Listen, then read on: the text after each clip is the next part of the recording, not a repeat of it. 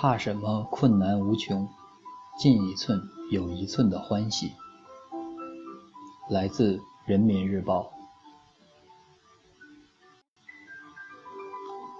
转眼间十几年过去了，当初学围棋的时候，先生送我一幅字画，如今还挂在书房中央，上面写着“人生如棋，落子无悔”。先生告诫我，不管以后有多糟糕，也都要全力以赴。记得那年受动画片《围棋少年》影响，我央求着爸妈要学棋。开始时学得很顺，一年就通过那业余二段考试。尽管如此，我还是被先生责备。当时呢，我很懒，不愿意看棋谱，几乎想到哪儿就走到哪儿，棋风飘忽，不懂布局，气势容易被人打散。先生就说我缺少灵性。但还是不断的让我做那个死活题，因为懒呢，所以我喜欢掷白子，因为这样可以走模仿棋。在生段赛的第三局，不幸轮到了我掷黑子，由于急功近利，使得那个棋面蓄气不足，以至于中期乏力，对手将我打得支离破碎。赛后，先生耐着性子给我讲。最后我恍然大悟，当时棋面是旗鼓相当的，但是我缺乏应变能力，才一步一步钻入了对手的圈套。我突然理解了先生为啥让我不断的做死活题。我呢不擅长布局，所以才要勤练死活题，培养那应变意识。可惜我之前对先生的话置之不理，遇到困难的棋局。不去找那个最优解，反而埋怨棋面太糟糕了。人生啊，就如同棋局，你可千万别掉以轻心。没有完美的人生，谁都会遭遇坎坷。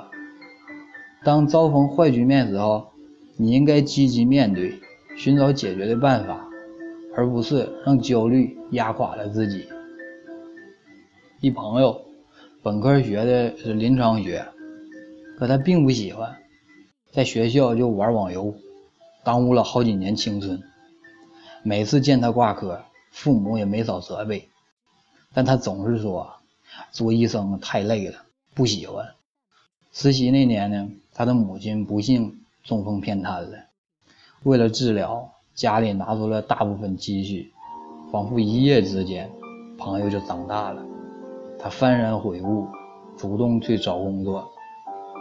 可是，工作也不是说找就能找着。招聘会上，他拿着几乎空白的简历，不知道该往哪儿投。眼见同学们都找到了心仪的工作，而自己却没有着落，巨大的落差感让他感到很悲伤。但是，这一想到偏瘫的母亲，还有满怀期望的父亲，心一狠。硬着头皮承受面试官无情的蹂躏呢。辅导员跟他说：“有些事儿吧，不是硬着头皮就能解决。你呢，该认真思考一下自己适合哪行，而不是像无头苍蝇一样到处乱飞。要找到人生的最优解，而不是无脑的乱花。”朋友就把目光投向了游戏产业。花了两天时间逛遍相关的论坛，选择几家公司，并且对其产品写了一份体验报告，以及对游戏产品的理解。面试的时候，他镇定自若，与产品经理交流想法，条理清晰，阐述他的看法，最终拿到了 offer。然后他在朋友圈写了这么一句话。说尽管握着一手烂牌，也得认真的打完。其实很多时候，你手中的烂牌，并非呢是上天的刁难你，而是对你过错的惩罚。生活给你烂牌的意义，不是让你撕掉它，而是让你改过自新，让你有一次逆袭的机会。还有一朋友小丫，在那个销售部实习，长得不漂亮。出身呢也不光鲜，但是他有拼劲儿。在公司的时候，他每天都会利用空闲的时间去准备注会考试。有人问他，干啥那么拼命啊？他说想在深圳买套房。别人就嘲笑他异想天开吧，条件那么差，野心咋那么大？小丫工资不高，但他没有放弃花钱去学习，每一天的成长都让他感觉到喜悦。一周末有空了，就去市场扫货，回家呢自个自自个儿把衣服改了。钱不多，那日子过得丰满，跑步看书不知疲倦。小丫告诉我。无论你眼下的处境有多糟糕，都别害怕，更不要放弃对生活的希望。毫无背景不是你堕落的理由，而是应该你是你前进的动力。每当你往前走一步，都会收获一份胜利的成就。我们大多数人都很普通，拥有的牌都不咋好，但上天呢，既然给了我们一双手。那就意味着还给了我们翻盘翻盘的希望。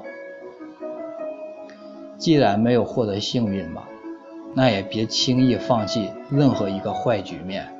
你得想办法把死局给盘活喽，把糟糕的生活过得有诗意。你该花时间思考如何打好一副烂牌，而不是搁那嘎抱怨命运，或者干脆撕牌。当你做出了积极的选择的时候，你也会变得更优秀。生活呢，同样就反馈给你不一样的精彩。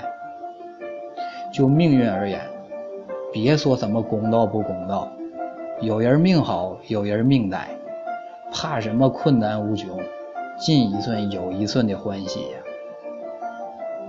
到现在，我都依然怀念围棋先生。虽然呢，我不是他最优秀的弟子。但依然感激他对我的教诲。先生曾经说了：“人生恰似棋盘，利用的好，那就不存在废子儿；可一旦放任，那就算妙子儿，也得沦为废子儿。”我们现在正当年轻，虽然欠缺宏大的布局观念，但应该学会最基本的挫折意识。放心吧，生活不会将你置于死地的。总会留条活路，而你要做的呢，就是寻找最优解，把烂棋做活了。白放弃，便有希望；进一寸，便有欢喜。